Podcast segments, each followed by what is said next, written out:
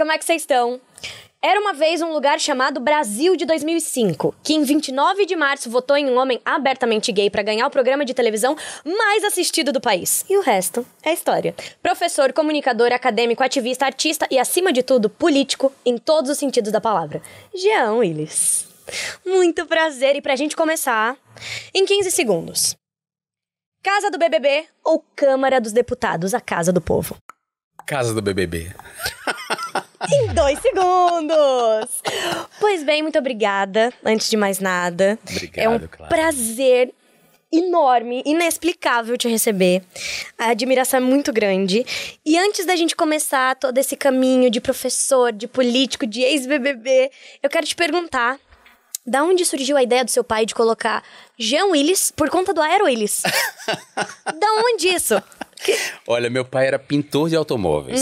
Eu sou filho de um casal interracial. Minha mãe é uma mulher branca, meu pai é um homem preto, não é mais, quer dizer, ele já morreu, morreu em 2001, é, em, set- em março de 2001. E ele, ele, como ele era pintor de automóveis, ele gostava do Aero Willis.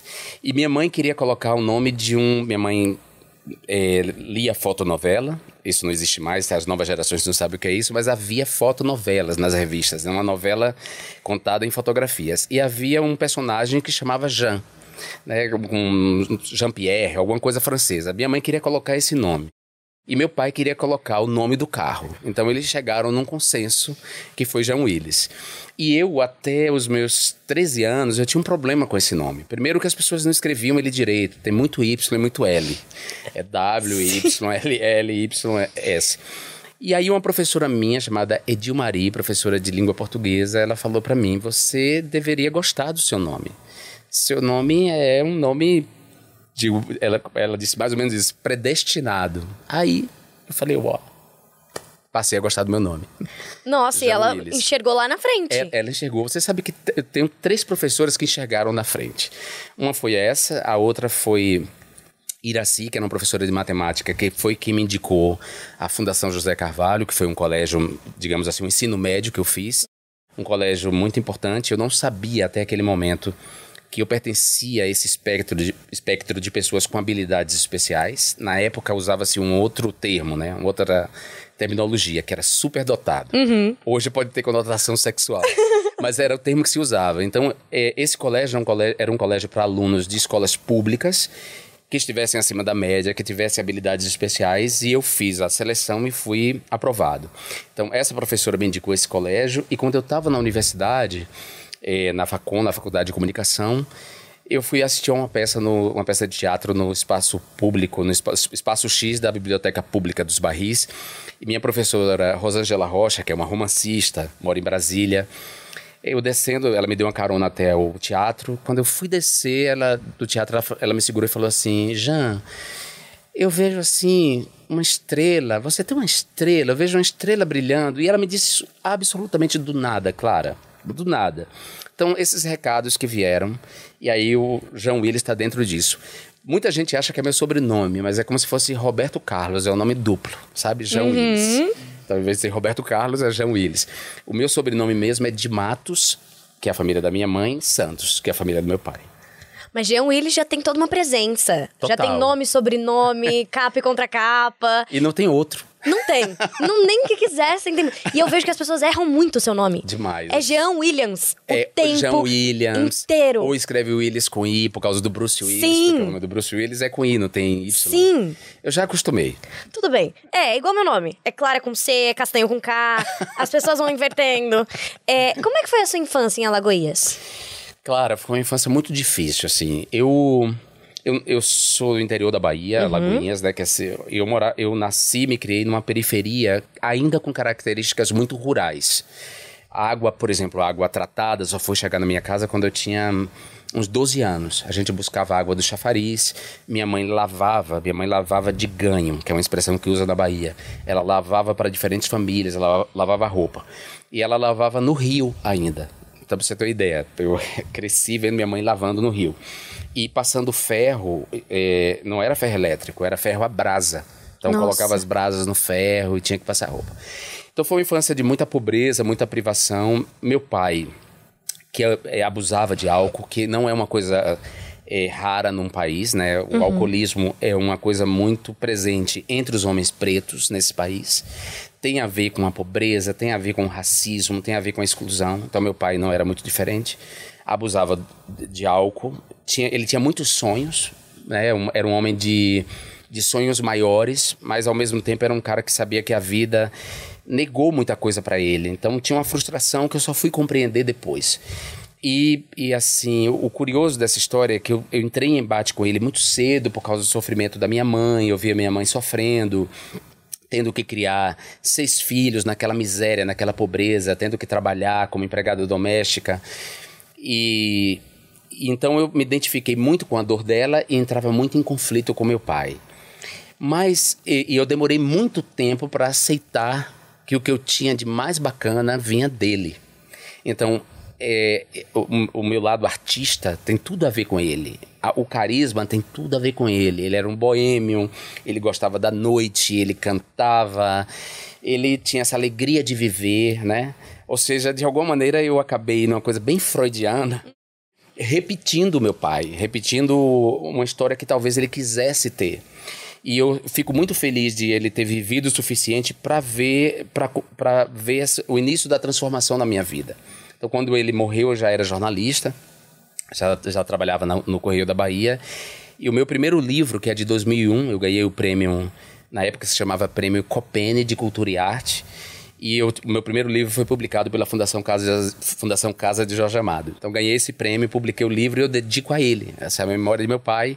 Nesse momento eu já, come, já tinha começado a compreender os limites dele, o sofrimento dele e aceitar o quanto dele havia em mim. Ou seja, tem uma música de Gilberto Gil chamada Pai e Mãe, que ele, que, que ele diz assim: Eu passei muito tempo aprendendo a beijar outros homens como eu beijo meu pai. Eu passei muito tempo para saber que a mulher que eu amei, que amo e que amarei será sempre a mulher como é minha mãe. Como é minha mãe? Como vão seus temores? Meu pai, como vai? Diga a ele que não se aborreça comigo quando me vir beijar outro homem qualquer. Diga a ele que eu, quando beijo um amigo, estou certo de ser alguém como ele é. Alguém com sua força para me proteger, alguém com seu carinho para me confortar, alguém com olhos e coração bem abertos para me compreender. E essa letra de Gil diz muito de mim na relação com minha mãe e com meu pai. Assim, é bem freudiano mesmo, assim, é um clichê freudiano. Passei a minha vida inteira tentando dar o melhor para minha mãe, agradar a minha mãe, que é a mulher que eu amei, que amo e que amarei, e buscando esse, esse pai que, lamentavelmente, quando eu fui descobrir já era muito tarde, né? Quando a gente foi retomando nossa relação de pai e filho, é, ele já estava no processo de adoecimento. Do diagnóstico do câncer que ele teve até a morte foram nove meses exatos. Caramba. Então foi um tipo de foi parto. muito rápido. É, e um tipo de parto às avessas, né? Então quando eu comecei a descobrir ele como pai e a gente começou a se perdoar, ele foi. Então é, eu tenho esse vazio na minha vida que vai me acompanhar para sempre, que é essa o vazio da potência, né? Do que poderia ter sido e não foi. Quando é que você se torna professor? Ah, muito cedo. Isso vem antes do jornalismo? Antes do jornalismo. Eu, eu me tornei professor porque eu sou formado, minha primeira formação é em, em análise de sistemas e, e, ciência da computação. Meu Deus. É. Uhum. Muita gente não sabe, mas eu, eu sou eu sou programador de computador. E eu trabalhava com isso. Nesse colégio que eu fui, a Fundação José Carvalho, eu me dediquei a isso. Essa foi a minha primeira formação. Eu saí dali, fui para Salvador e era um momento que tinha muito poucos programadores no mercado, então eu ganhava muito bem, mas não era o que eu queria fazer. Eu não estava feliz entrando num escritório às 8 da manhã e saindo às 18, 19. Não era a minha vida. Eu, eu queria estar perto da palavra, eu queria ser escritor, queria ver gente. Então eu troquei o, o, esse trabalho por um estágio como jornalista na Tribuna da Bahia. Eu estava no terceiro semestre da Faculdade de Jornalismo, vi um cartaz é, buscando é, estagiários do quinto semestre, mas quem estava no quinto semestre não queria ser estagiário, já queria trabalhar como profissional. Então eu fui lá e disse: Olha, eu estou no terceiro semestre, mas eu posso, eu tenho condição de assumir esse lugar. E acabou que ele, eles me botaram para fazer uma reportagem. A primeiríssima reportagem que eu fiz na vida foi o assassinato de um camelô pela polícia da Bahia em frente a um shopping center, o Iguatemi. Foi a primeiríssima reportagem. Eu fiz essa, essa prova de fogo e, e aí fui aceito como estagiário da tribuna. E aí, eu, quando eu saí do, do, Deixei de ser programador, minha vida foi assim: eu sa, é como se eu saísse de um salário de 10 mil reais para ganhar um salário de mil reais. Uhum. Então, eu passei a dever aluguel, condomínio. Eu me escondia para não encontrar seu Moreira, que era o dono do apartamento, porque eu estava devendo. Eu voltei a passar fome, que era uma coisa que eu não imaginei que eu ia passar de novo na minha vida. E aí, para complementar esse salário, é, eu, imagina, eu, eu, fazia faculdade, eu era estagiário e eu passei a dar aula à noite num colégio chamado Colégio Ipiranga, que era a antiga casa do poeta Castro Alves, onde ele morreu, inclusive. É, um casarão antigo, colonial do, do, do, Centro Histórico de Salvador.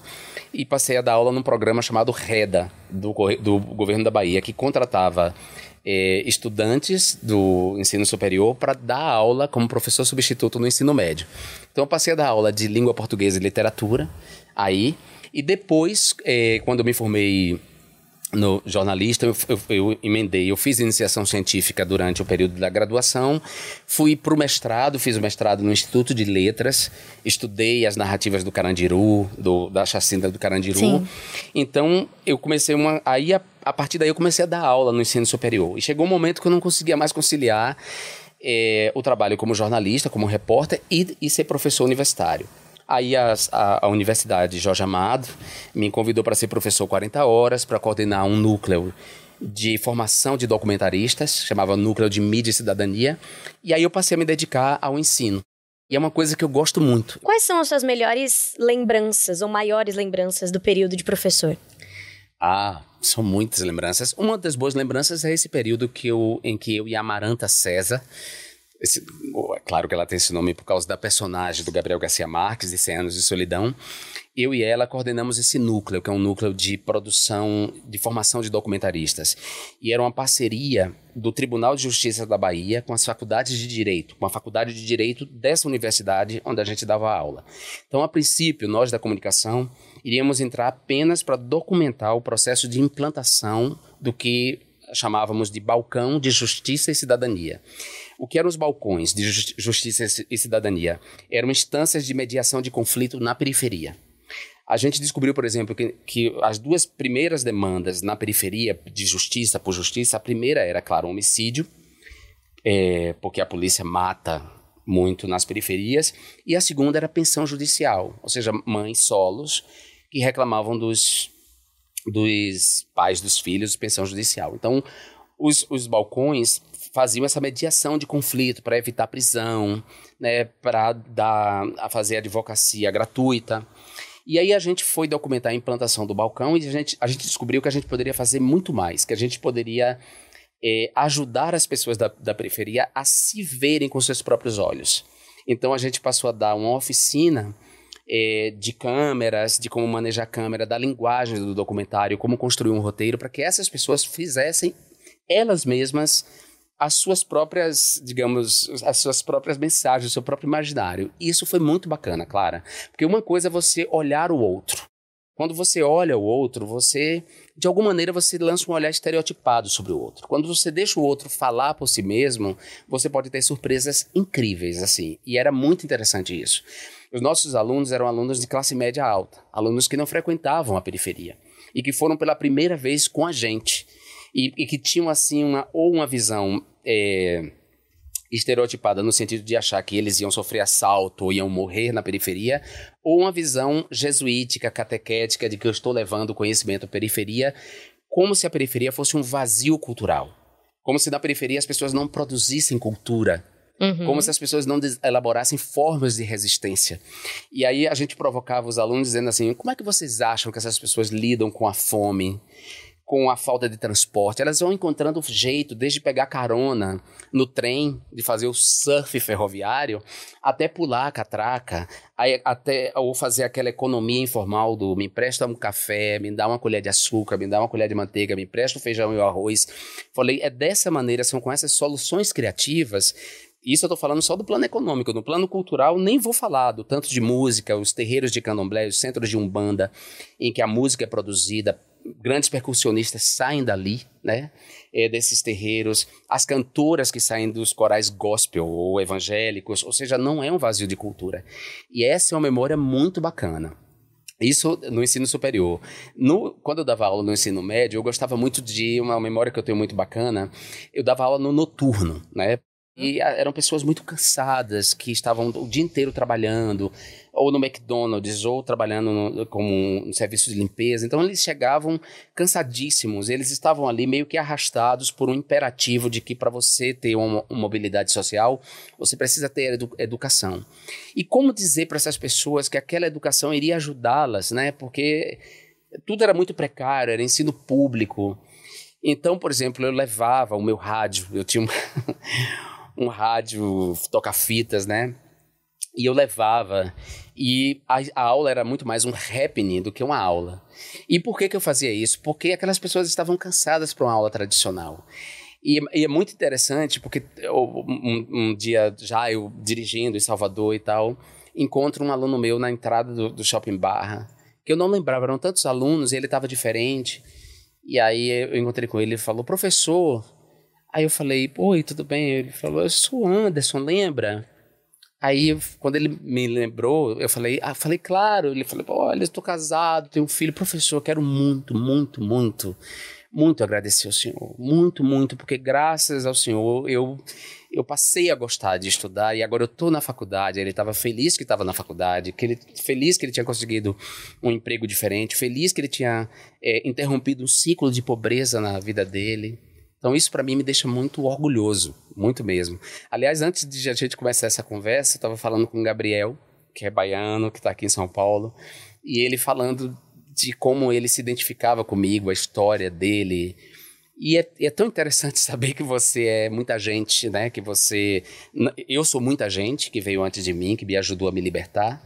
E que bom que eu ajudei e estou ajudando a libertar outras pessoas. Você fala que o Big Brother foi a sua tese de doutorado. é, e você saiu de lá milionário. Como foi essa experiência? Claro, olha, é, vou citar uma frase de Caetano: Não me amarra dinheiro, não, mas a cultura. Uhum. Não me amarra dinheiro, não, mas os mistérios. É, o, o dinheiro do Big Brother foi muito bacana, porque era um dinheiro que eu jamais pensei em ganhar na minha vida de uma vez. Claro. Mas se eu, se eu pensar, por exemplo, tanto que eu dei de dinheiro para a Rede Globo, esse dinheiro que eles me pagaram de prêmio não é nada. É, inclusive nas mídias sociais, quando eu faço qualquer crítica ao jornalismo da Rede Globo, e eu faço muitas críticas ao jornalismo da Rede Globo, é, as pessoas falam: ah, você está cuspindo no prato que comeu, você ganhou dinheiro, a Rede Globo, você deve a sua fama à Rede Globo. Aí eu digo: Olha só, a Rede Globo deve muito mais a mim. Se for botar na ponta do lápis, eles ganharam muito dinheiro com a minha presença na casa. Eles não teriam um, uma, um personagem como eu fui naquele Big Brother e como a minha presença naquela casa ressignificou tudo. É, claro que, lógico, eu também agradeço a, o tempo que eu tive lá. Mas enfim, essa grana foi muito boa porque ela me deu autonomia para dizer não. Então, eu não tenho nada contra a cultura de celebridades, nada. Mas eu não nasci para essa cultura. Eu não sou dessa cultura. É, eu é, quando eu entrei no Big Brother, eu já era professor universitário, já tinha publicado meu primeiro livro. A minha esfera de circulação era outra. E, e, essa palavra celebridade, eu sempre tive um problema com ela, porque eu acho que célebre é Machado de Assis. Né? Existem artistas famosos e não famosos, existem pessoas que nem artistas são e são famosas.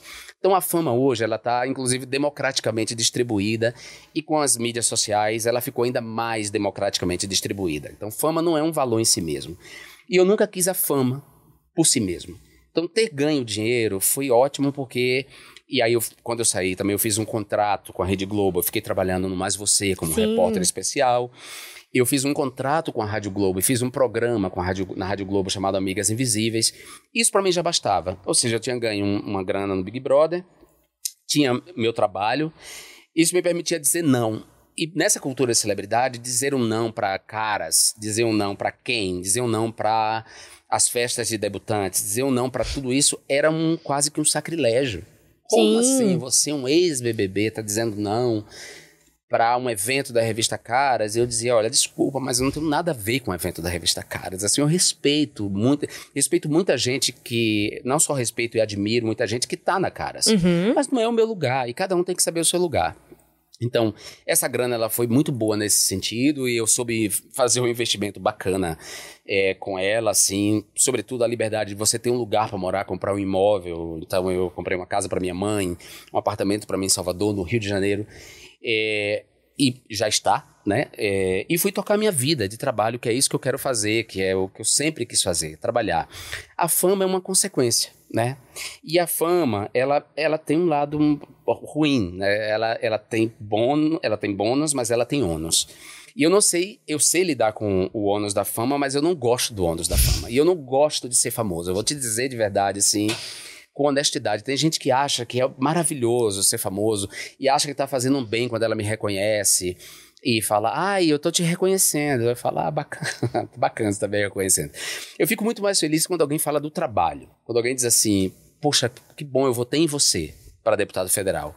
Olha, obrigado por você ter defendido a lei do casamento o igualitário. Obrigado por você defender a legalização do aborto. Eu fico muito mais feliz, ou quando diz que lê um livro, do que quando a pessoa me elogia por ser famoso. Por ser um rosto conhecido. É, e acha que tá. Eu falo, não, não. E eu ainda brinco às vezes, porque uma, uma, quando as pessoas me conhecem pessoalmente, ela, elas falam assim: Nossa, eu achava que você fosse mais alto. Ai, sempre. Ah! Ou então, nossa, você tá tão branco.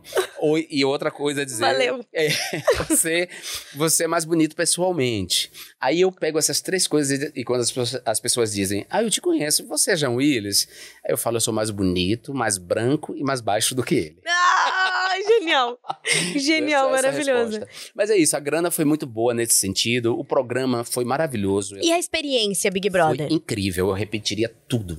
Como diz Gonzaguinha, eu começaria tudo outra vez. Uhum. Foi maravilhoso. De todos os títulos que eu ostento, e que, enfim, ex-BBB é um que me dá muito orgulho, né?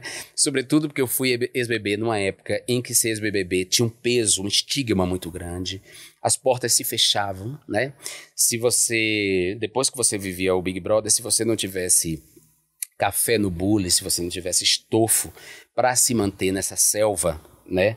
Nessa máquina de moer gente que é a indústria cultural e a, e a imprensa de celebridade, você sucumbe, né? E eu, assim, eu participei com a Grazi, que ficou em segundo lugar, que é a minha amiga, Grazi Massafera. A Grazi é uma mulher linda, belíssima, dentro dos padrões de beleza, talentosa. É, ou seja, ela era um produto que poderia ser melhor explorado é, dentro da casa. Eu não, eu era uma espécie de hacker do sistema, que era difícil lidar.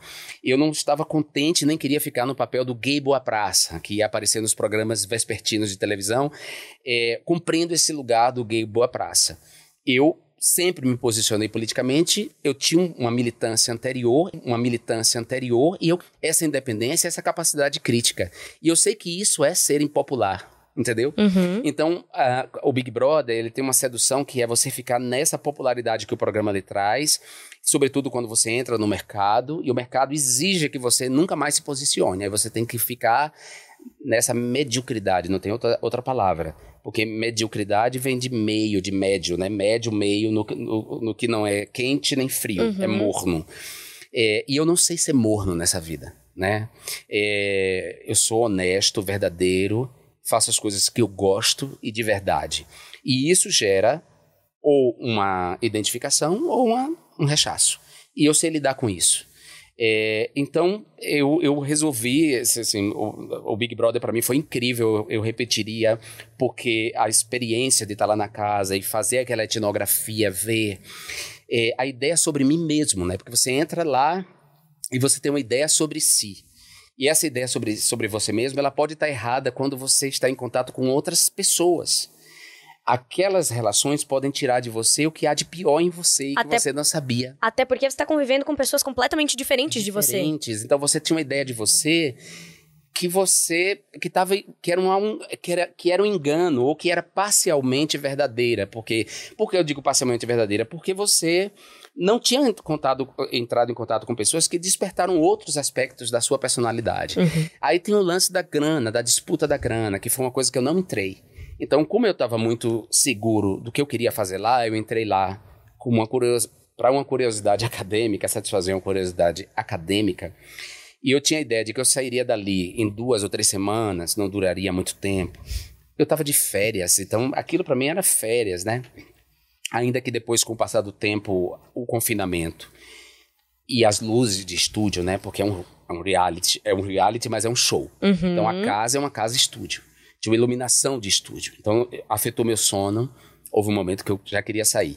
Mas enfim, tudo aquilo foi muito importante e foi a maneira, foi a, a, digamos assim, o caminho que meu destino, a minha história de vida me apresentou para me colocar nesse lugar que eu tô hoje, né? Talvez se eu não tivesse entrado no Big Brother, demoraria mais tempo, mas eu, eu acho que necessariamente aconteceria algo na minha vida que me colocaria onde eu estou hoje. Porque eu acredito nas linhas mestras do destino, sabe? É, então eu tenho muito, muita felicidade de ter participado. Eu assisti até a décima edição. Depois eu perdi a paciência, porque também tem uma hora que a gramática do programa se repete. E também a, as minhas ocupações foram me tirando do tempo de assistir ao programa e eu nunca mais assisti. Depois veio o Exílio, nem mesmo essa edição, que foi uma super edição que revelou a Juliette, Uhum. eu pude ver. Eu encontrei com ela em Barcelona, é, no show do, da família Gil, né? A Flora me convidou e a Maria, que é mulher de José, que Maria é muito minha amiga.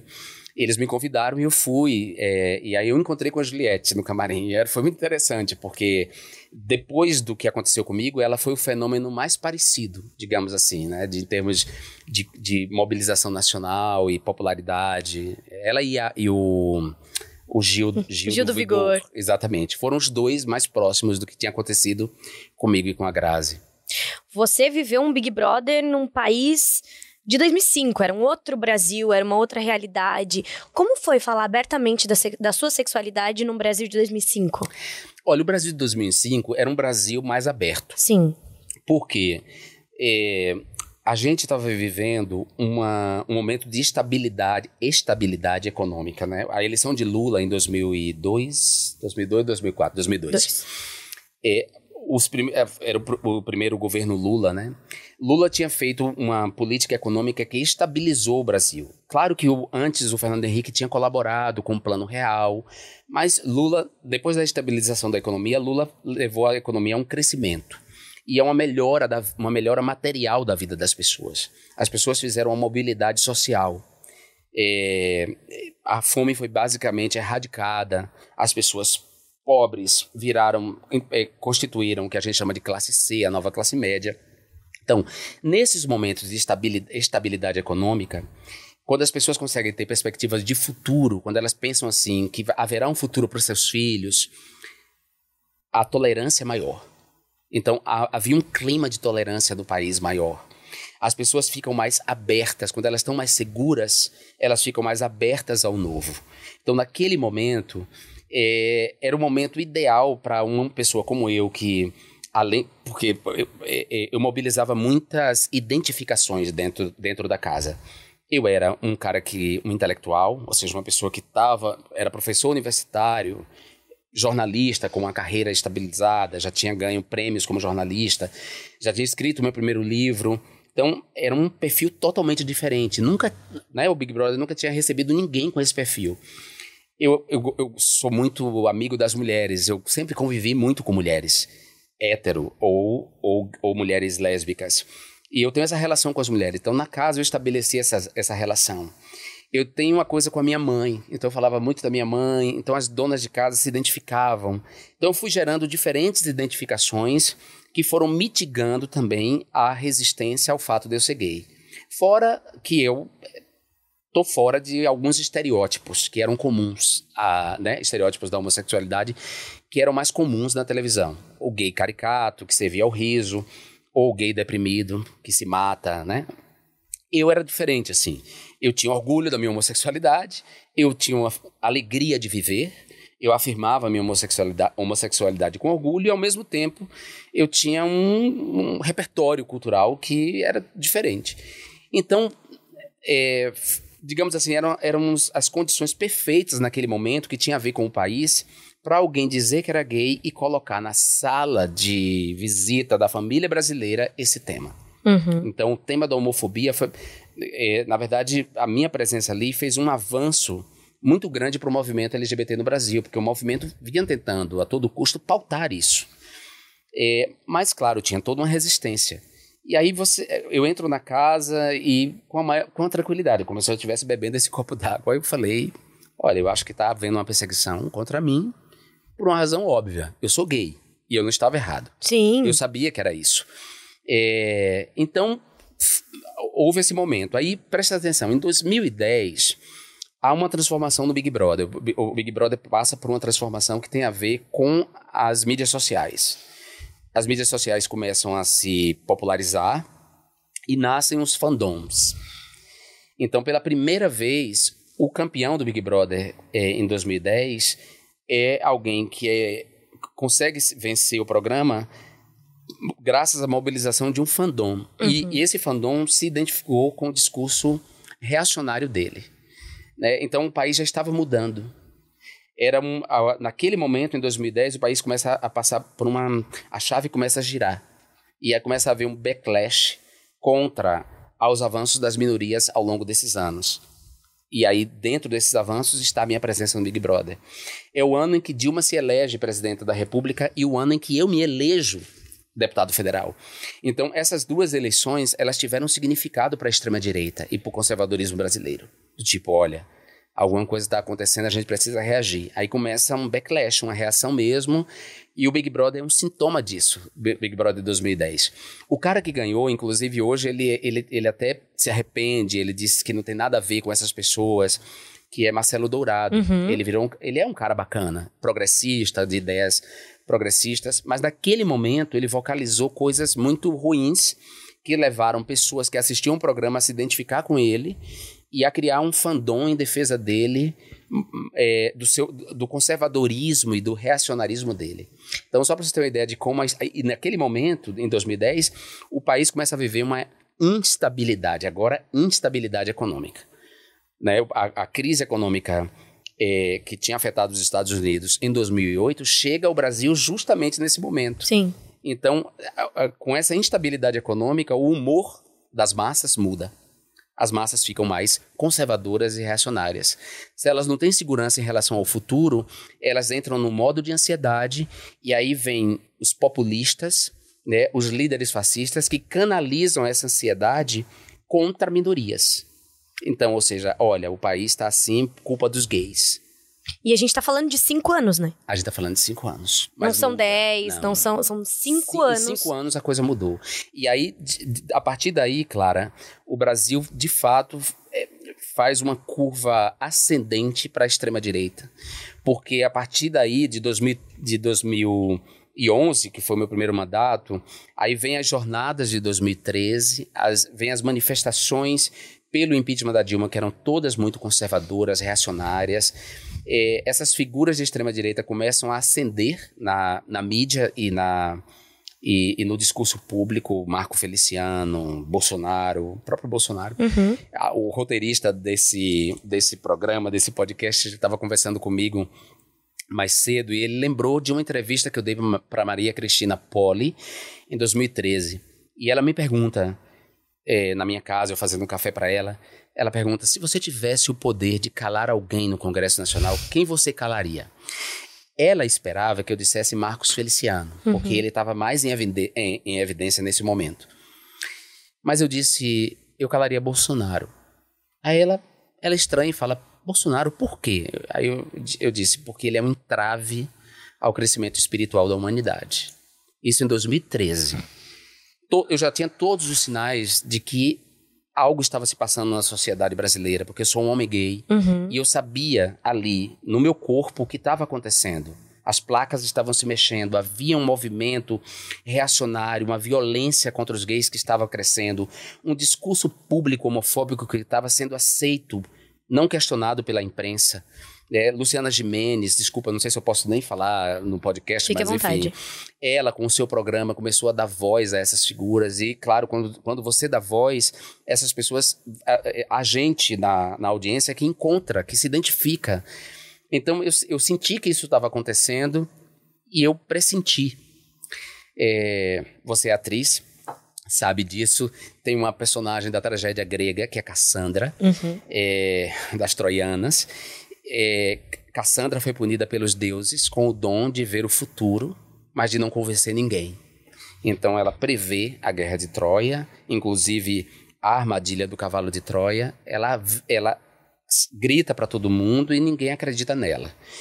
A Rebecca Solnit, que é uma feminista maravilhosa, americana, é, no livro é, Os Homens Explicam Tudo para Mim, que ela usa a expressão mansplain, uhum. ela, ela, ela cunha uma expressão muito interessante, que é a síndrome de Cassandra. E eu tenho a síndrome de Cassandra. Ou seja, para mim ficou claríssimo que Bolsonaro seria presidente do Brasil se alguma coisa não fosse feita. Mas eu não era ouvido. E nós, gays, é, mulheres, né, isso, mulheres pretas e gays pretos, ou seja, nós, nós temos a nossa voz é desautorizada. É como se o que a gente falasse não importasse ou não tivesse peso. Uhum. Então, naquele momento, todos os alertas que eu emiti, todas as análises de conjuntura que eu fiz, eu publiquei um livro em 2011 chamado Tempo Bom, Tempo Ruim, em que havia um diagnóstico do que estava acontecendo na sociedade. A Márcia Tiburi lançou Como Conversar com um Fascista em 2015. Eu fiz o prefácio do livro. A gente estava apontando o que estava acontecendo no Brasil. Mas a, ninguém nos ouviu, e não só não nos ouviu, como nos desqualificou naquele momento. E aconteceu, lamentavelmente, o que a gente disse que ia acontecer. É, então, aquele, naquele, a, aquele ano foi um ano de ascensão do discurso da extrema-direita, e as mídias sociais faz, é, favoreceram muito isso, né? essa identificação é, capilar das pessoas com, com a escuridão. É, tem um filósofo francês não estou falando por pedantismo, não, viu, Clara? Não, fique à vontade. Mas é porque a gente precisa dar nome claro. e endereço ao saber. Ele é um, um cara que se dedica há mais de 30 anos a estudar as novas tecnologias. Mas ele e a mulher dele, que é uma artista plástica, escreveram juntos um livro chamado Fogo Liberador. O nome dele é Pierre Levy. E nesse livro ele diz uma coisa muito interessante. O mal é uma estrutura de pensamento, né? Os, os neopentecostais, sobretudo, e mesmo os cristãos de uma maneira geral, tentam, é, tentam exteriorizar o mal, né? Tratar o mal como uma entidade que está fora da gente, o diabo. Né? Então, o diabo é aquela figura que está fora e tenta. Na verdade, o diabo está dentro de todas as pessoas. E o diabo pode despertar por meio dessa estrutura de pensamento. É quando as pessoas começam a pensar torto, ou quando as pessoas abrem mão de pensar profundamente e de maneira complexa. Aí é que o diabo aparece. E as mídias sociais, o discurso, as mentiras da extrema-direita, as fake news, né, esse descaso pela dor do outro, essa, esse desrespeito pelo sofrimento alheio, essa racionalidade que se deve tirar proveito das pessoas econômico, né, que eu devo ganhar com a desgraça das pessoas, tudo isso levou a essa conexão escura, a, a, a fazer com que as pessoas despertassem o diabo dentro delas. E a gente viu esse horror, né? Pessoas. Eu, felizmente eu não vivi isso na minha família, mas muitos amigos meus viveram isso.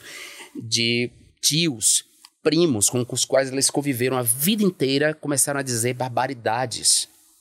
Tranquilas, assim, barbaridades racistas, barbaridades é, misóginas, homofóbicas e achar que estavam certas, né? E, e, você dizer, mas meu Deus, eu convivi com essa pessoa a vida inteira e não sabia que ela era esse monstro. Foi né? tirado da sombra uma liberdade, uma pseudo-liberdade de expressão Exato. fajuta. Fajuta, mas é isso. Os monstros são todos humanos. E essa frase, não só para dizer que não existe um sobrenatural, né? Um monstro sobrenatural, um alien. É, mas que, que, que é da humanidade da gente que pode nascer essas monstruosidades, né? Pessoas que, que abrem mão da empatia, né? Porque você você você não enxergar que o outro está sofrendo ou que seu, a sua atitude vai fazer o outro sofrer é uma identificação com o mal. Então, muita gente, no meu caso, as fake news que me associavam à pedofilia, é, que diziam que eu ia modificar a Bíblia ou que eu queria o casamento de pessoas com animais. É óbvio que uma pessoa é, com mais de dois neurônios, ela vai ler isso e vai dizer, não pode ser verdade, uma pessoa que tá, que é deputado federal não pode propor uma coisa dessas, né? Mas a identificação com o mal era, já estava tamanha, né? essas sinapses cerebrais escuras, que, que de fato a pessoa acredita. Né? É como a, a, o lance da seita. Eu, eu tenho trabalhado esse conceito no, no meu doutorado. Uhum. Eu vou, estou escrevendo a, a minha tese de doutorado na Universidade de Barcelona. E tem um capítulo que eu dedico a falar da subjetividade de seita, né? Como as seitas, elas produzem um tipo de subjetividade em que as pessoas renunciam à capacidade de pensar. Uhum. E só para ser rápido, se a gente pensar numa Não seita. precisa ser rápido. Fique à vontade. Tá bom.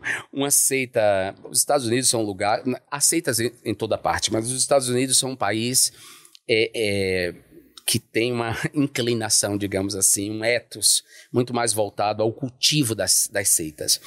E tem, há uma seita famosa, que é a seita do, do Charles Manson, né? Que era uma, ele tinha muitas mulheres nessa seita e ele enfim, como toda seita controlava a cabeça daquelas pessoas, fez uma lavagem cerebral naquelas pessoas, ao ponto dele um dia determinar que aquelas pessoas deveriam sair daquela comunidade em que eles viviam, isolados, e matar a Sharon Tate e o Roman Polanski. E por quê? Porque eles chamavam a Sharon Tate e o Roman Polanski de porcos, porque havia supostamente é, o Roman Polanski e a Sharon Tate tinham uma, uma relação aberta né, e aberta e que eles convidavam uma terceira pessoa, ou seja, e aquelas pessoas sem se questionar, elas foram lá e elas mataram a Sharon Tate grávida e mataram as outras três pessoas que estavam na casa. É, então as seitas elas são perigosas porque as pessoas que estão controladas por essas seitas políticas ou religiosas elas, elas abrem mão do pensamento ou elas é, entram nessa estrutura do mal de que fala Pierre Levy, né? O mal é uma estrutura de pensamento, é quando você se, se recusa a pensar e dizer, não, não é possível que um deputado federal vai apresentar um projeto de alteração da Bíblia. Uhum. A Bíblia é um patrimônio mundial, é um documento histórico escrito em hebraico. Ninguém pode mudar a Bíblia. Ou seja, então bastava a pessoa se questionar. E aí bastava mesmo, porque nesse caso da, da do Charles Manson, é, eles só foram presos porque uma das moças que vão lá matar a Sharon Tate, quando ela está diante da casa da Sharon Tate, ela tem um laivo, ela, ela, ela tem uma iluminação curta, uma pequena epifania, em que ela pensa assim: tem alguma coisa errada, eu estou fazendo alguma coisa errada. Eu não posso vir, né, vir matar uma pessoa que eu não conheço. Sim. E aí ela mente para os demais, ela fala assim: eu esqueci uma coisa no carro ela disse que esqueceu a faca no carro. E ela volta, pega o carro e vai embora. E vai direto para a polícia. E graças a essa atitude dela, ela, os outros são presos e o Charles Manson é, é, é preso. Então, a gente precisa. Eu adoro que você tenha esse podcast e que tenha mais podcasts e que a gente possa falar disso para as pessoas, porque é, a gente tem que colaborar da maneira que a gente pode para que as pessoas não renunciem a essa capacidade de pensar uhum. e de se uhum. perguntar, né? Em que medida eu estou infligindo dor àquela outra pessoa? Né? Em que medida eu, eu, eu, eu tenho que me colocar no lugar dela, seja qual for né, a história dela, porque quando uma pedra esmaga 100 pessoas, cada agonia é única. Ninguém vai viver a dor de maneira igual. É, antes de eu perguntar sobre o processo, seu processo de exílio, eu quero perguntar como é que você se tornou político. Hum. Você falando sobre a sua trajetória, é muito nítido que você sempre foi muito consciente do que era ser político. Mas quando é que você decide que é uma inclinação favorável para o que você acredita se tornar candidato? Bacana, claro. Essa pergunta é muito, muito interessante. Eu vou dividi-la em dois pedaços. Tá. É, como eu disse para você, eu morava numa periferia muito pobre. Uhum. E nesse momento, eu nasci em 74, certo? É, no final dos anos 70 até meados dos anos 80, a Igreja Católica, ela, houve um movimento dentro da Igreja Católica chamado Teologia da Libertação. É, que foi do qual participaram vários é, é, padres e freis e frades. Um deles é o, é o Leonardo Boff, Frei Beto. E eles foram muito importantes, o movimento da teologia da libertação em toda a América Latina foi muito importante para o enfrentamento à ditadura militar. Né? O Brasil viveu, o Brasil já viveu algumas ditaduras. A ditadura militar de Getúlio Vargas, que tinha uma, uma afinidade com Hitler, Mussolini, né? Nos anos 40, e depois, em 64, o Brasil sofreu um golpe militar e viveu 24 anos de ditadura. Então, é, a teologia foi muito importante, a teologia da libertação foi muito importante para esse enfrentamento e para a politização dos pobres. Então, a, a, a teologia da libertação politizou os camponeses sem terra, e daí nasce a, a, pastoral da terra, o movimento pastoral. Então, o movimento pastoral tinha a pastoral da criança, a pastoral do menor, a pastoral, é, a pastoral da terra, a pastoral da juventude, a pastoral da juventude do meio popular. Ou seja, era um movimento de politização dos pobres. E aí eu fui é, politizado pela igreja, igreja, Católica. Minha mãe era católica e a, a Baixa da Candeia era uma comunidade, eclesi... havia as comunidades eclesiais de base. Então, a Baixa da Candeia, que era a periferia onde eu nasci, era uma dessas comunidades. Eu me engajei muito cedo é, nesse movimento, no movimento pastoral. A minha formação, digamos, marxista vem daí, é, porque, na verdade, antes de surgir Marx, de surgir o socialismo ou o comunismo, houve Jesus. E Jesus foi o primeiro dos comunistas, digamos assim. Não sei nem se o primeiro, mas o mais relevante dos comunistas quando não tinha esse nome. Uhum. E por que, que eu digo que ele era comunista? Porque a palavra comunista vem de comum. Então, as primeiras comunidades cristãs dividiam os bens. Né? Ninguém passava fome porque as pessoas dividiam o que tinham. Né? Havia um canto nessa época que a gente cantava que era: os cristãos tinham tudo em comum dividiam seus bens com alegria. Deus espera que o dom de cada um se reparta com amor. Então, essa foi a minha primeira politização. Aí, dentro dessa politização, havia uma lacuna, que era a questão da sexualidade. A Igreja Católica politizava todos os setores da sociedade, mas se calava em relação à violência homofóbica. Uhum. E isso me incomodava, porque eu era um homem, assim, eu era um adolescente gay que já começava a sentir os primeiros desejos, como toda pessoa adolescente sente os primeiros desejos por volta dos 13 anos, né? E eu já via os meninos e já sentia desejo, né? Porque não queria necessariamente namorar uma menina.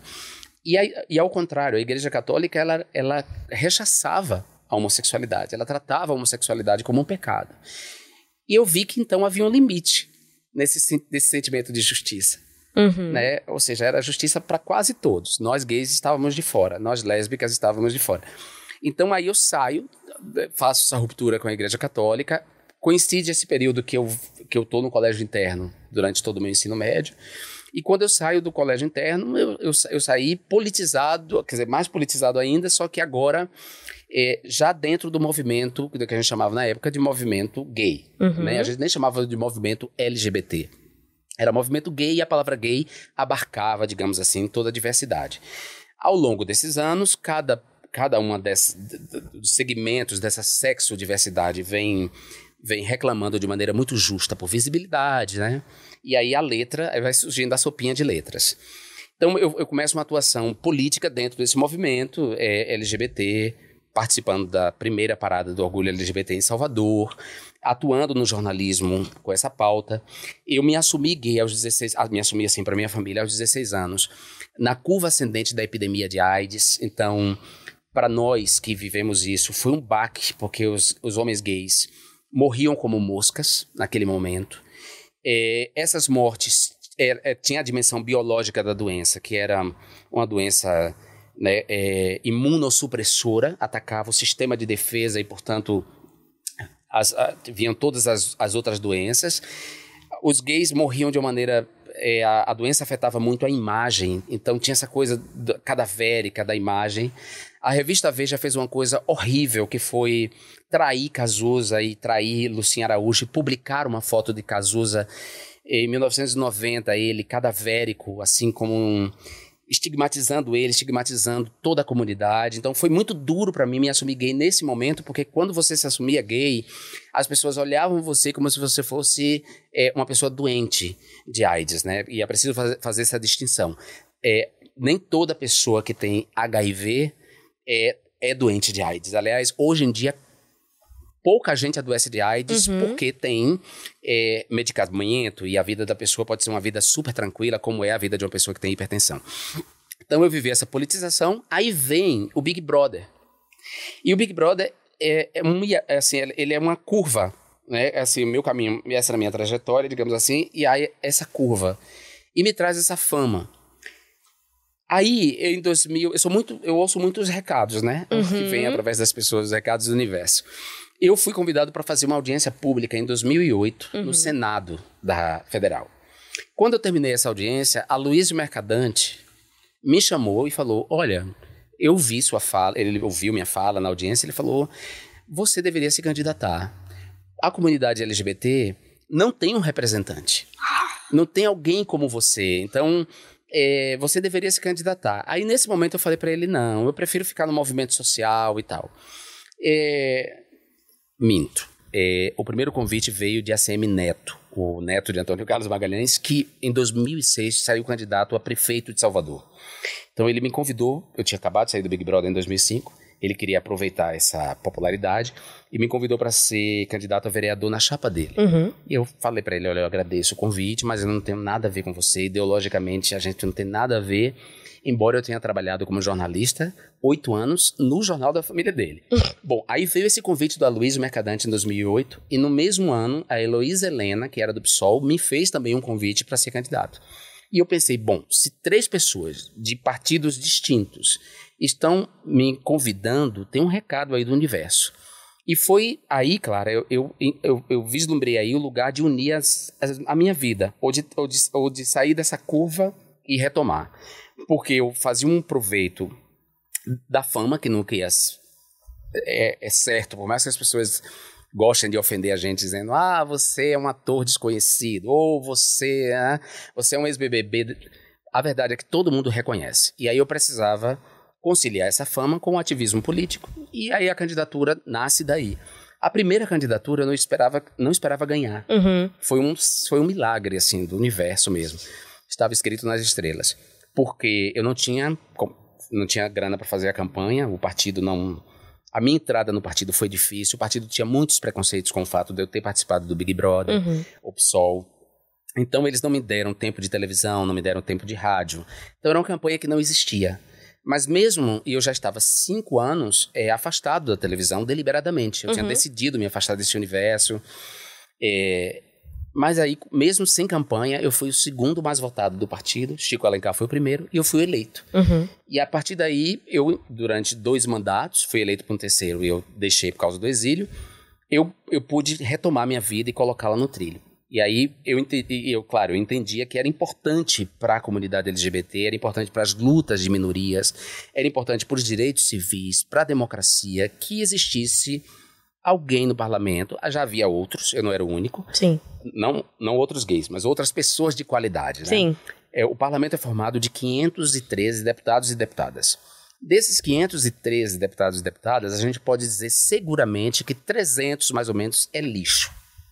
Representa interesses oligárquicos, pessoais, é gente corrupta, é gente que está parasitando o, o dinheiro do Estado. E tem essa outra parte, que digamos que são deputados muito bacanas, engajados, que não por coincidência são deputados de esquerda ou de centro-esquerda. Uhum. É, e aí, pronto, eu acho que eu cumpri um papel como deputado e continuo sendo político, continuo sendo um intelectual público, mas não sei se volta a me candidatar de novo. Você foi eleito em 2010 pela primeira vez, pela última vez em 2018, você cumpriu oito anos de mandato. É, quando você sentiu que era. Eu não, não, não acredito nem que a palavra certa seja sentiu, mas quando é que você optou pelo exílio? Quando é que você é, é, viu que não tinha mais como se manter aqui? Olha, o, o exílio foi uma decisão conjunta. Eu fiz 17, as ameaças contra mim, elas começaram em 2011. Elas se agravaram em 2016, quando eu escapei de um linchamento nos Arcos da Lapa. Uhum. A Polícia Federal, com essas 17 denúncias, não fez nada, não avançou nas investigações. Então eu fiz uma denúncia internacional à Comissão Interamericana de Direitos Humanos da OEA, que é a Organização dos Estados Americanos. E a OEA analisou todas as provas, os comissionados estiveram aqui no Brasil, Uhum. fizeram um pedido, uma me- eh, pediram uma medida cautelar de proteção à minha vida ao governo Temer, que é um governo que nasce do golpe de 2016. O governo Temer negou essa medida cautelar. Então a Comissão Interamericana, ao ver as ameaças, o teor das ameaças, e depois do assassinato de Marielle Franco, em março de 2018, quatro, dia de- quatro dias depois do meu aniversário, os comissionados disseram: Jean, caminho para sua sobrevivência é o exílio, principalmente depois da vitória de Bolsonaro como presidente da República. Mas eu não queria já fazer a campanha em 2018. Eu estava deprimido e não sabia. Eu estava deprimido sem diagnóstico. Uhum. É, vivendo num estado geral de ansiedade. antecipei a pandemia no sentido de que eu estava isolado socialmente.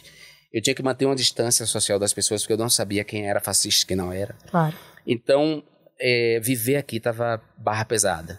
E entre deixar tudo para trás e viver uma vida dura no exílio, mas viver uma vida em liberdade, em segurança, para mim era muito melhor isso, mesmo que eu tivesse deixado para trás os meus amigos, a minha família, as pessoas que eu amo, né? E deixado, deixando para trás um mandato. Claro. É, mas era importante naquele momento. A gente já tinha um martírio, que era, foi o martírio de Marielle Franco. Se eu ficasse aqui, eu morreria, ou de morte matada, ou de morte morrida pela depressão.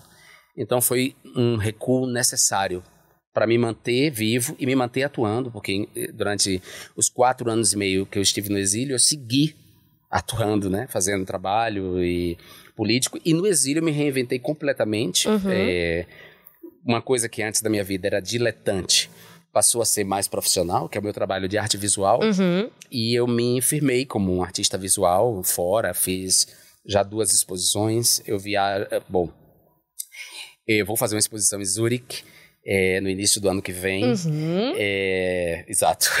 E aqui no Brasil também, essa, essa exposição que estava em Barcelona, no, no Palau de La Virreina, ele, essa exposição ela vai ser inaugurada em Salvador e depois vai para o Rio de Janeiro, vai passar por outros lugares. Hum, por favor, nos avise! Claro, você será avisada. Bom, antes da gente entrar para esse seu lado artista, pra gente falar um pouco mais de cultura, você já foi repórter, eu quero trazer um quadro aqui Hum. que se chama O Tricotando. Vamos lá. Por favor, eu peço que o chazinho entre. E aí eu vou pedir pra você contar história pra gente. Tenho ali uns cardzinhos pra ficar mais fácil, Sim. mas eu vou pedir que você. Muito obrigada. Que você me conte uma história Chá de climão. Exato. Você pode escolher entre o chá de climão, o chá de perrengue, o chá de exagero ou o chá de amizade. Pra quem tá em casa ou pra quem tá ouvindo, eu vou ler quais são as opções dos chás Tá. e nosso convidado irá escolher. O chá de climão, você conta a história de gafes ou de quando o clima pesou. O chá de amizade é contar uma história mais maluca que você já viveu com um amigo ou amiga. E o chá de perrengue, confusões em viagens. No- Nossa, eu tenho uma história para todos os chás. Fique à vontade, a gente vai adorar ouvir todas. Mas eu vou contar uma- essa história do chá de amizade. Eu vou escolher o chá de amizade. Tá. Eu, é, eu tenho uma relação com a música que é interessante, assim. Eu sempre gostei. O tricô. Eu eu já falei, eu falei num dos episódios que eu preciso aprender. pra pelo menos um começar. Entendeu? Porque eu só, só Vamos vai pro chão puxar aqui sempre. o tricô. Só vai pro chão. Olha, eu tenho uma relação com a música, né? É, inclusive, minha literatura é muito intertextual com as letras de música, eu cito muito. E eu, como diletantismo, eu fiz direção, ou pesquisa de repertório, ou direção de shows para cantoras e cantores. E eu fiz a direção de um show de Ana Costa, que é uma sambista muito conhecida no Rio de Janeiro, é, chamado Novos Alvos, que era um disco dela que ela estava se abrindo para é, para música mais pop. Então ela fez parceria com Mosca, com a Zélia Duncan e tal. E eu dirigi o show dela, é, fiz a- a- a- o desenho do cenário e as convidadas eram Martinalha, Zélia, a própria Zélia, Leila Pinheiro. E aí o cenário era lindo, porque eu, eu fiz assim um morro do Vidigal, eh, que a- o morro amanhecia, anoitecia e amanhecia. Era bem bacana. Bom, e aí elas cantavam uma música juntas, cada um, elas cantavam cada uma separada, e no final elas cantavam a música Novos Alvos juntas. E aí elas foram todas pro palco, era no bis. eh, estávamos no Teatro Rival, e de repente, bom, acendem-se todas as luzes de segurança, apaga- todos os microfones foram apagados, assim. Eu apavorado, fiquei apavorado. A técnica também, todos os músicos, todo mundo na plateia achou que era efeito do show de direção, porque elas terminavam cantando a capela, assim, sem microfone, que é- a, a letra dizia é, quero novos alvos, me solta, elas todas abraçadas. Já era previsto elas terminarem a capela. Não, não era nada previsto. É isso que eu tô dizendo. A gente, tudo aconteceu, aí todo mundo levantou, aplaudiu, ai, que lindo e tal, o efeito. Quando a gente saiu, o Rio de Janeiro estava mergulhado num breu. Hum. Havia acontecido um apagão. E o apagão, meus orixás são tão fortes que o apagão aconteceu na, no bis, na última música do bis. Nossa senhora! Com elas juntas cantando. E aí, aí tem um pouco de perrengue, porque na verdade terminou lá, a gente desesperado, Rio de Janeiro, ninguém sabia qual era o motivo do apagão, tudo escuro. Não tinha táxi, assim, os táxis estavam todos ocupados. Eu precisava ir embora. Uhum. Eu tinha que ficar lá, elas foram embora mais cedo, eu tinha que ficar lá para desmontar o cenário. E eu falei, meu Deus, eu vou ficar aqui no Teatro Rival, no meio dessa escuridão, eu preciso fazer alguma coisa. Aí eu passou o ônibus, eu botei a mão e entrei no ônibus. Clara, você não pode imaginar o impacto que foi eu entrar no Meu ônibus. Deus! Isso foi em que ano? Só pela dúvida. 2008. Ah, tá. Três anos depois do Big Brother, tá? Só pela conta, galera. Tá. As pessoas olhavam como se eu fosse um, um extraterrestre. Claro, é compreensível a reação das pessoas. Mas eu não tinha outra alternativa. Ou Tudo bem, a gente entende. Mas, porra, também é compreensível. Ou ficar na rua, ou ficar lá esperando. Mas foi isso, essa história de amizade que foi incrível. A gente tem uma foto muito linda, nós, nós quatro. Foi efeito cinco. especial, não foi perrengue. É. Foi um efeito especial, tudo. Meus orixás são fortes. Os orixás, os, os planetas alinharam, foi tudo a favor. Pois, por favor, o seu chazinho. Acabamos o quadro, mas vamos continuar, que o chá tá uma delícia. É, você começou como repórter. Como é que surgiu esse convite? Você pediu? E foi, é- foi na primeira parada LGBT de São Paulo? Exato, como repórter de televisão. Sim, sim, sim. Porque eu antes eu era repórter Do de, de jornal. É, eu, eu, eu fiz uma entrevista com o Fausto, assim que eu, que eu ganhei o programa, eu fiz uma entrevista com ele. E nessa entrevista eu falei de coisas, né, e tal.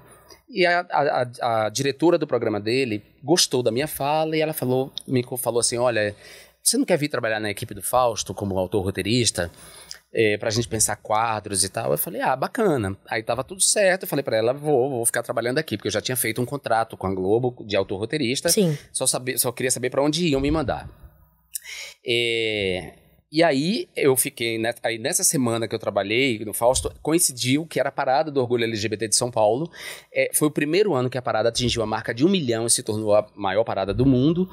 E eles precisavam é, de um link ao vivo. Então, eu já estreiei assim, como repórter de televisão, fazendo uma coisa que um repórter de televisão demora anos para fazer, que é um link ao vivo para milhões, não, milhões de pessoas na, ali embaixo, Sim. milhões de pessoas na, em casa. E é, foi incrível, assim, eu super tranquilo, todo mundo muito preocupado, e, e eu, eu tive que atravessar, imagina, eu, eu saí da, é porque eu não sei direito aqui, Aham. eu tava nos jardins, Sim. e tinha que andar, assim, um, um, sei lá, alguns uns quatro- uns 400 metros para poder chegar no trio elétrico. Aham. Até aí, claro, eu quase fui rasgado. Compreensível. Tá, E no meio, depois dessa, tá. e no meio, depois dessa loucura toda, a gente já com um horário, eu subi, botei o, o ponto, e aí eu não vi o Fausto, só tinha o retorno da voz dele, e eu com a maior tranquilidade fiz.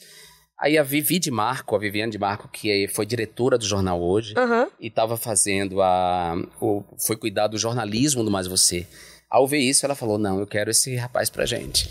E aí ela me convidou pra pra ir pro Mais Você, pra Ana, pra fazer reportagens especiais. Eu fiz coisas muito bacanas. Eu, eu acompanhei ao vivo um parto pro Criança Esperança. Meu Deus. É um primeiro parto, assim. foi- eu fiz matérias muito legais, assim. Eu só saí porque, de fato, começou, eu- começou a ser infeliz pra mim estar ali. Uhum. É, a Ana tem as idiosincrasias dela, a Ana Maria, né, as inseguranças dela.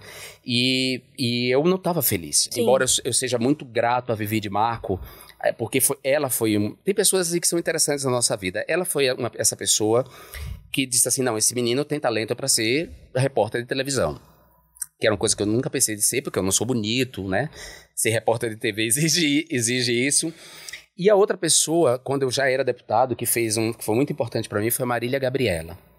Por- vou explicar por quê. É, eu, quando eu entrei, quando eu me elegi, havia muita desconfiança da imprensa do- que cobre política Uhum. pelo fato de eu ter vindo do Big Brother, ser celebridade. Então era como se as pessoas me ach- achassem que eu era um aventureiro, como elas, elas esqueceram o meu passado de ativista, enfim. E a Marília, é, inclusive rolou uma história muito curta, eu vou contar. A revista Veja quis fazer uma entrevista comigo. Uhum. A repórter teve lá no gabinete e a Carla, que é uma amiga minha que morreu, infelizmente, recentemente, é, ela. a Carla recebeu essa repórter. E eu estava dentro da minha salinha, ouvindo a repórter é, dizer que queria uma entrevista comigo. Aí eu falei, Carla, deixa que eu respondo. A repórter da Veja queria uma entrevista sobre decoração de gabinete. E aí eu perguntei para ela: nós somos 513 deputados e deputadas. A qual outro deputado você foi buscar para fazer uma matéria sobre decoração de gabinete? Ela falou: nenhum. Eu falei: então isso que você está fazendo é homofobia. Você está achando que eu, por ser gay, vou tratar de decoração de gabinete. Mas enfim.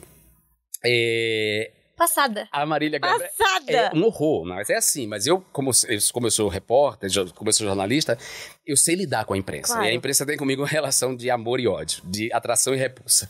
E eu acho ótimo que uhum. seja assim mesmo. Mas a Marília Gabriela, ela me convidou para fazer um, um, programa que ela tinha no GNT.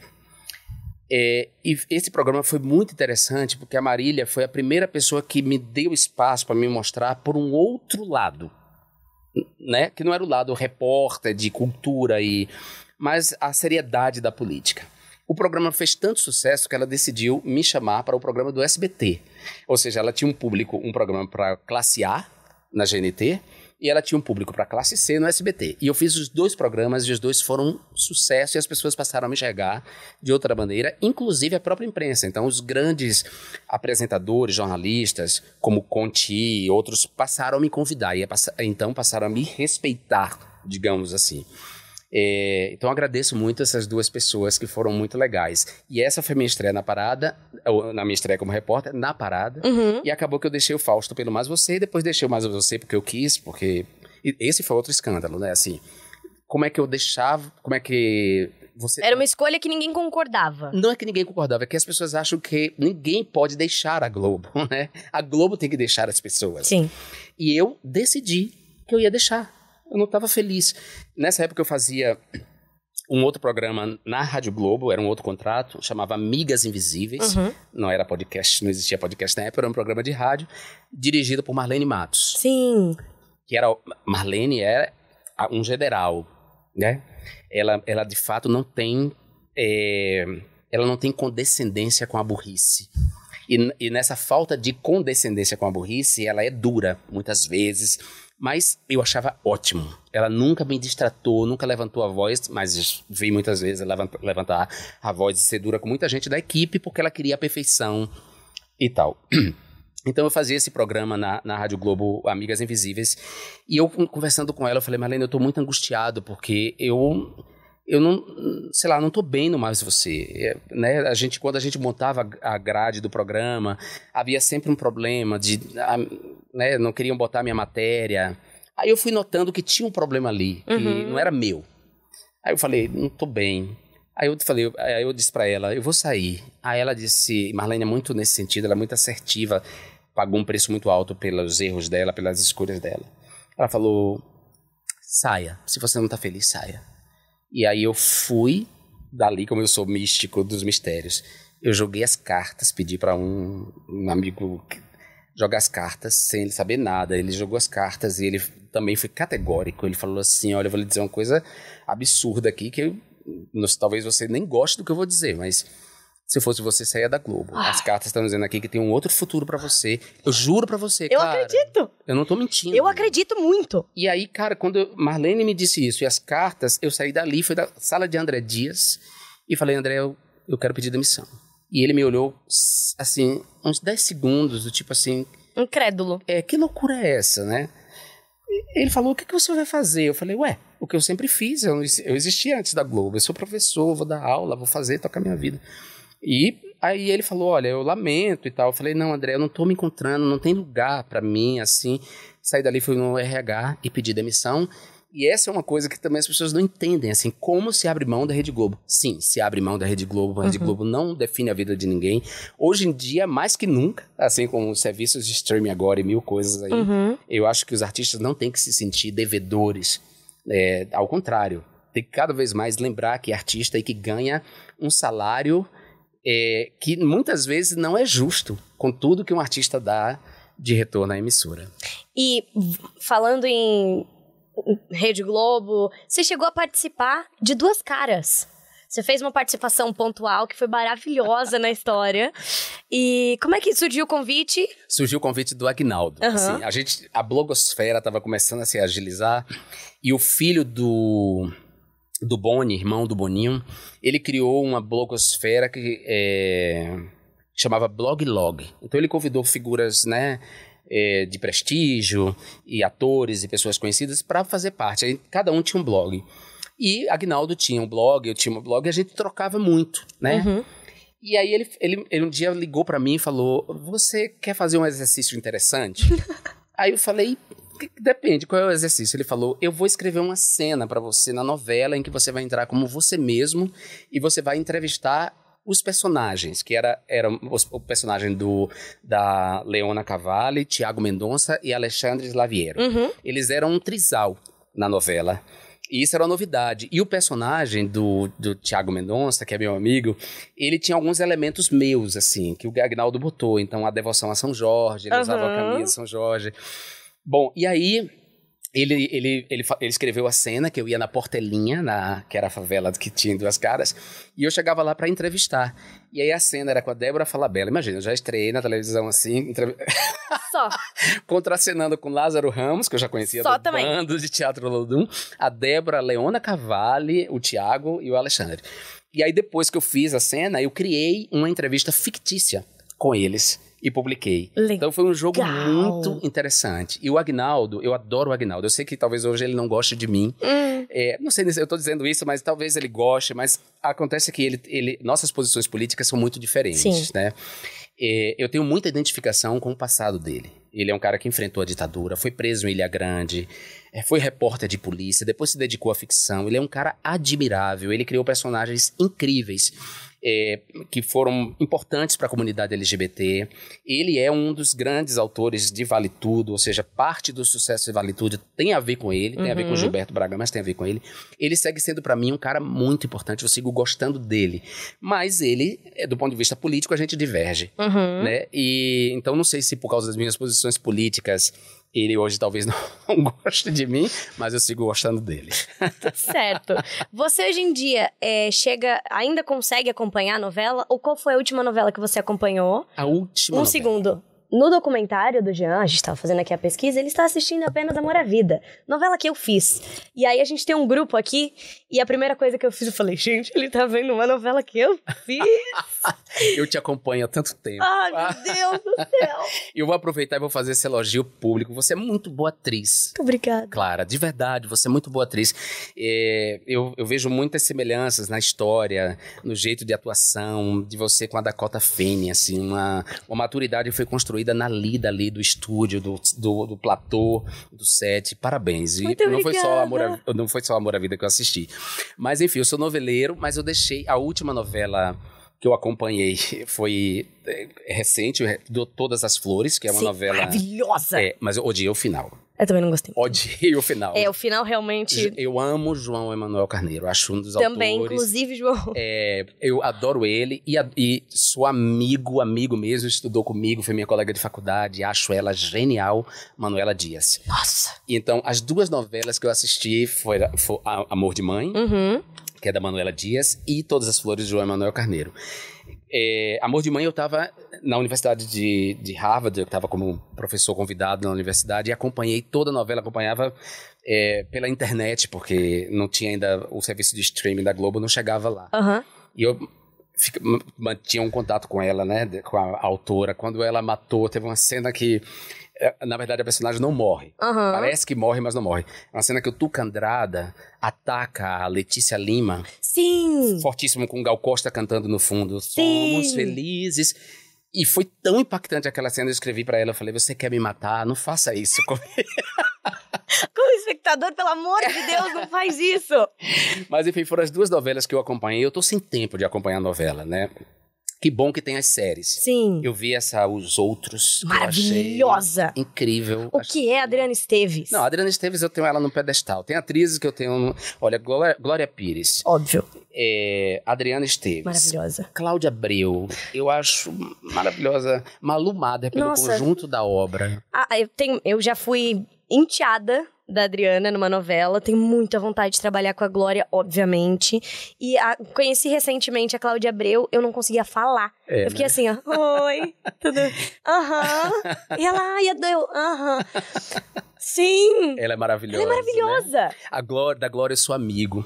E a- tem uma coisa interessante, uma dessas histórias ótimas. De, a, a Glória me convidou para ver uma peça de uma atriz. de- ela fez televisão também, mas ela é muito mais do teatro. Rita Elmo. Que é uma atriz muito bacana. Sei. E ela fez um espetáculo sobre a Cora Coralina.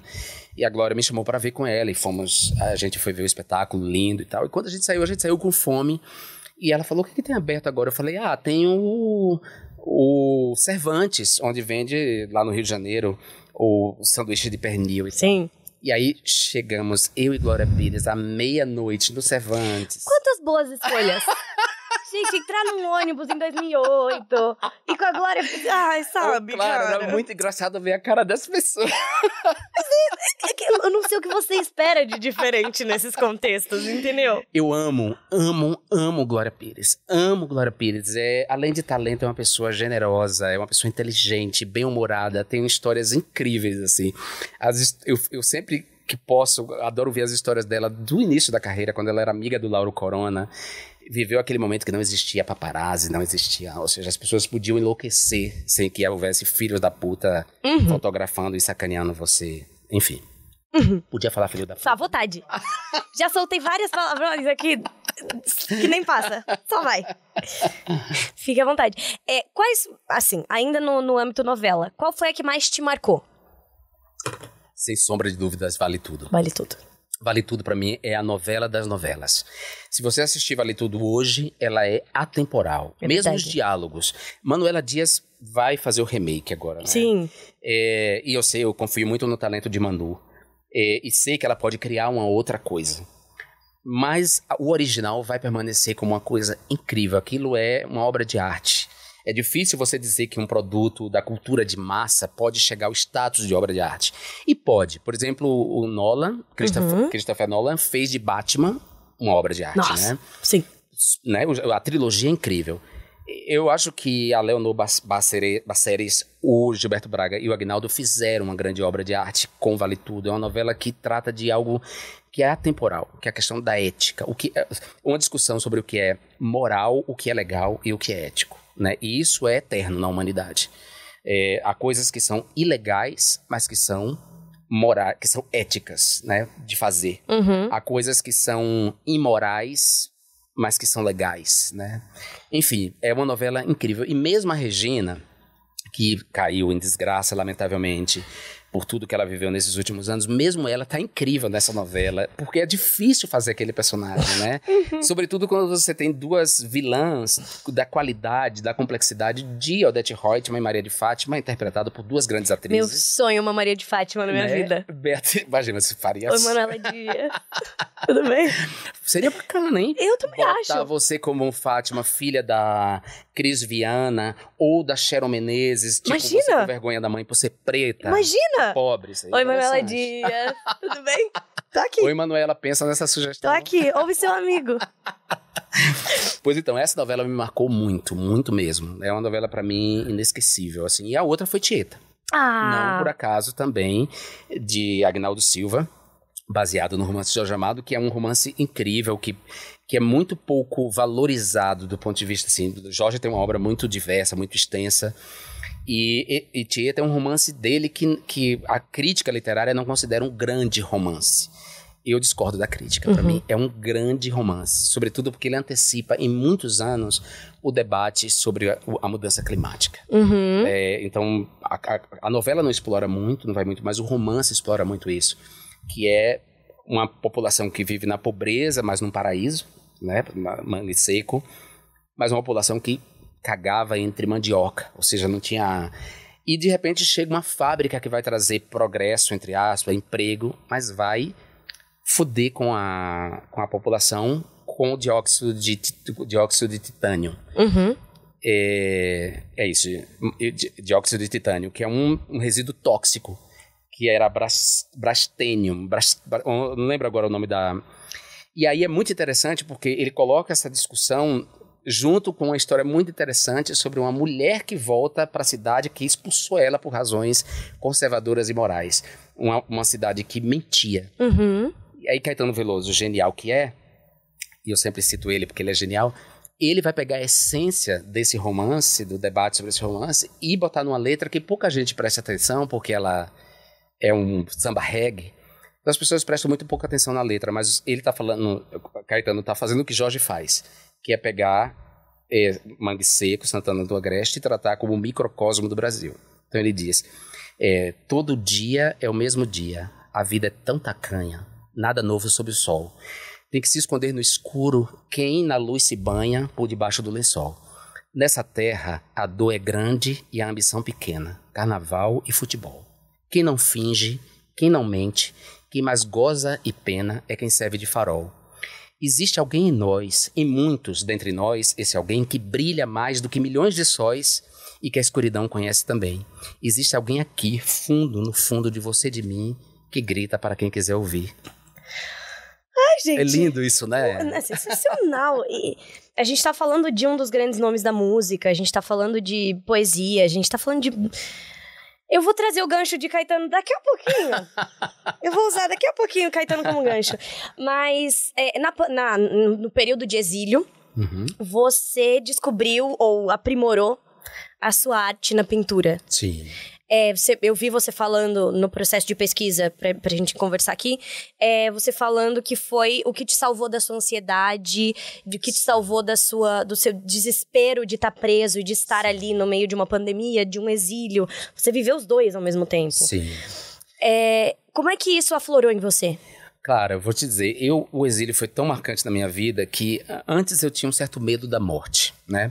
E eu descobri da maneira banal, assim, ouvindo uma conversa entre os adultos, alguém disse que o mundo ia acabar no ano 2000. E eu fiz as contas de que eu ia morrer muito jovem e que eu não ia viver nada. Então o tempo passa a ter uma urgência na minha vida e a minha literatura e todo o meu trabalho passa a ser muito marcado pelo tempo. Sim. Inclusive, o tempo é um orixá. Nas religiões de matriz africana, na Umbanda e no Candomblé, tempo é Iroko. E é representado por uma gameleira, uma árvore, o tempo.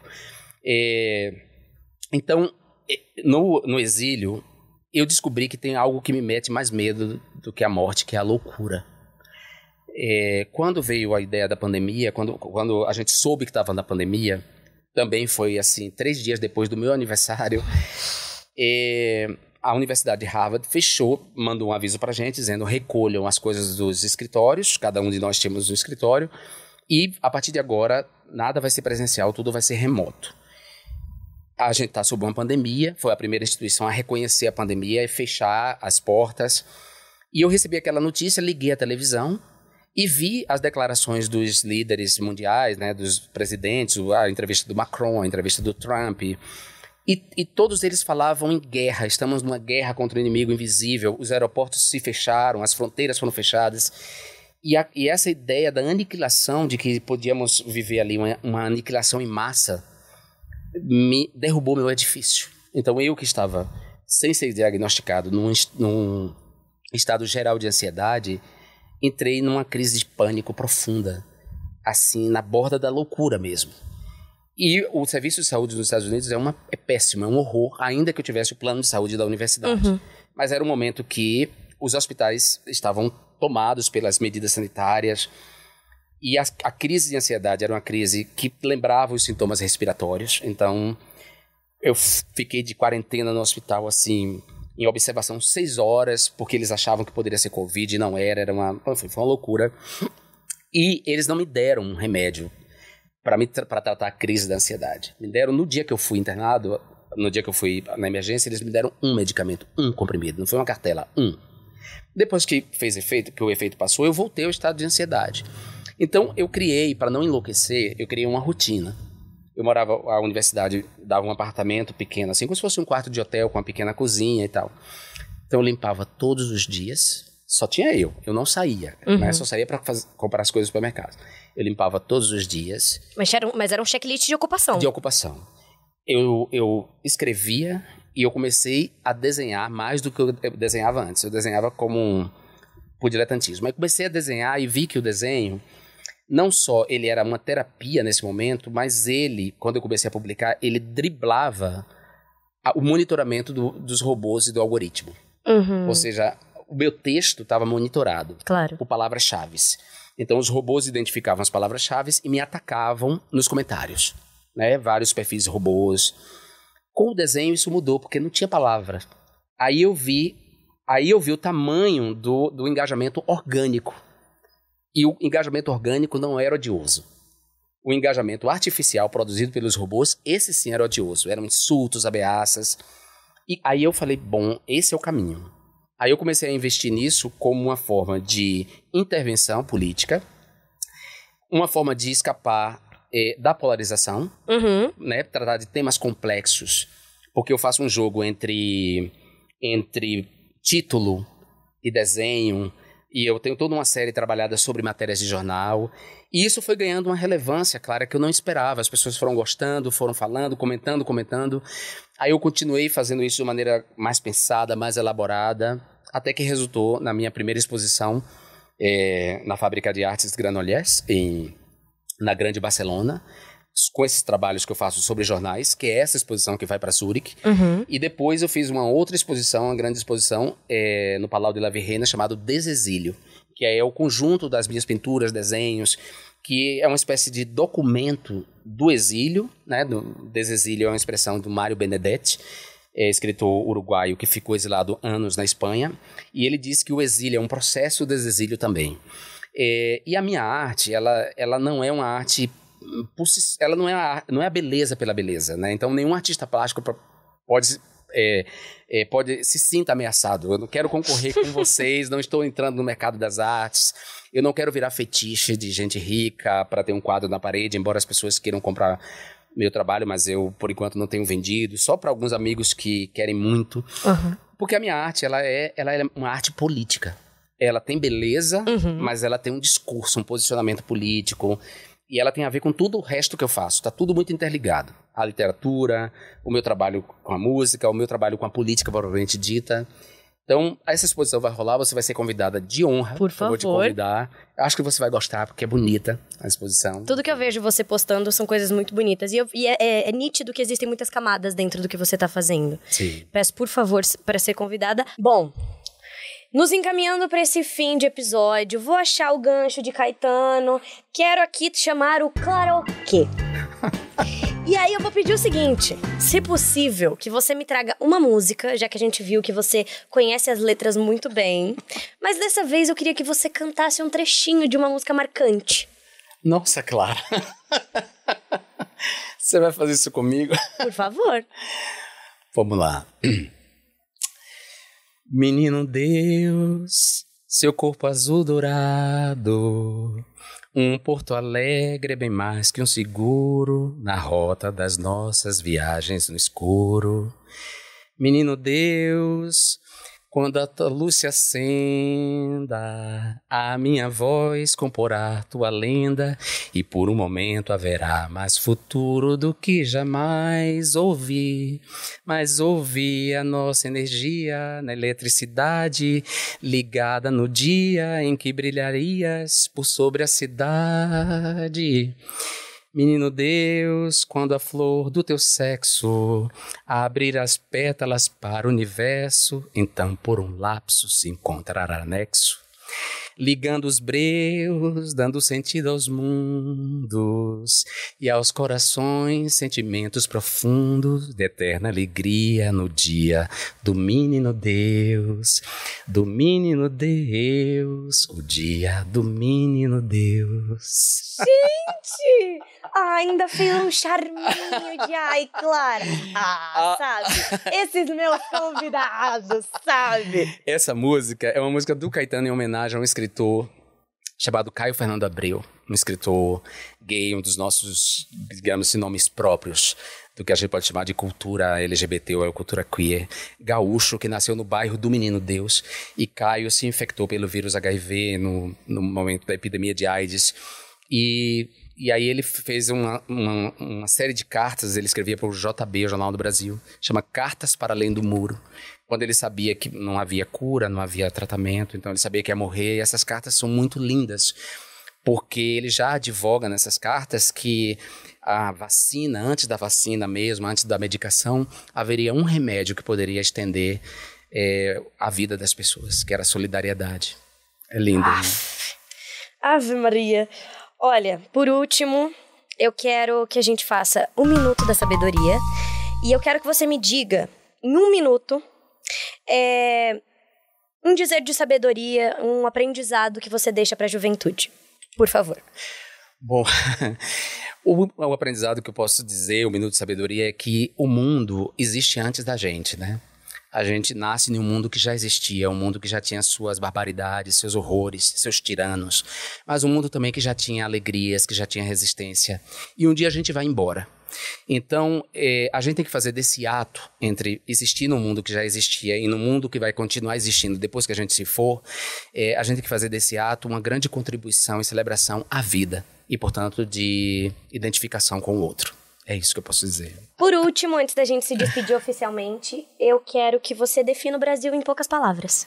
Ah. se é que isso é possível. Bom, puxa, definir o Brasil em poucas palavras. Ah, é difícil, viu, Clara? Porque, é, sei lá, o Brasil é o país do futuro. Mas essa frase é uma frase bem ambígua, porque ele pode ser o país do futuro no sentido de que a gente pode liderar mesmo o mundo com um outro exemplo de sociedade, por toda a herança cultural africana, ameríndia.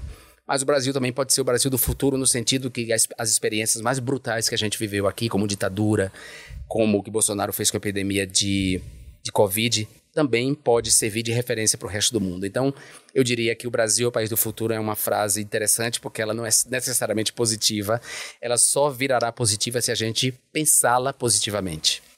Bom, por favor, que você se despeça para essa câmera. Quero agradecer. Quero dizer que te admiro te sigo e que é um prazer viver num, num período onde existe Jean Willis. Muito obrigado, Clara, de verdade. Bom, eu quero agradecer a todas e todos vocês que nos escutaram até agora. Eu ficaria, sei lá, mais cinco horas com ela conversando. Também. Quero parabenizar pelo Sem Nome Pode. É, e te parabenizar mais uma vez. Eu te admiro também muito. A admiração é recíproca. E eu já disse, você tem muitas vidas para viver pelas personagens todas que você tem para viver e por sua juventude. Amém. Que Deus lhe abençoe, que todos os orixás lhe protejam e protejam a todas as pessoas que estão nos assistindo. Amém, axé. axé. Bom, quero agradecer a todos vocês que estiveram com a gente até aqui. Se inscrevam no canal, compartilhem com os amigos. Até semana que vem. Estamos em todas as plataformas de áudio. Me sigam no Instagram, sigam o perfil do podcast e até semana que vem. Beijo.